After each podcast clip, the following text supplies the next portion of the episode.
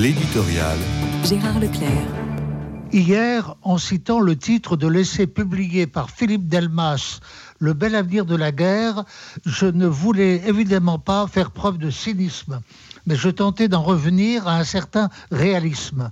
Oui, avec Raymond Aron, nous sommes obligés de constater que l'histoire est tragique, qu'elle ne l'a pas été seulement hier, mais qu'elle le demeure aujourd'hui et qu'elle le restera demain en toute hypothèse. Voilà qui contredit un certain optimisme historique que j'ai bien connu dans ma jeunesse, avec la perspective d'une unification progressive du monde qui ne pouvait que tendre à la paix.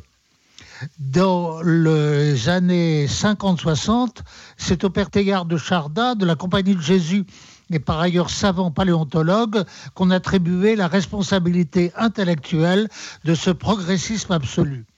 Son confrère Henri de Lubac avait tenu à contredire cet optimisme en se fondant sur des textes où, cet optimisme était contredit. C'est bien Teilhard qui affirmait que plus l'homme devient homme, plus s'incruste et s'aggrave dans sa chair, dans son corps, dans son esprit, le problème du mal, le mal à comprendre, le mal à subir. C'est le même qui évoquait encore une planète toujours plus sombre, d'une souffrance qui croît en quantité et en acuité au même rythme que monte la conscience au cours des âges. Certes, une dynamique d'espérance eschatologique contredisait un tel pessimisme. Force est de revenir à la doctrine chrétienne de la rédemption.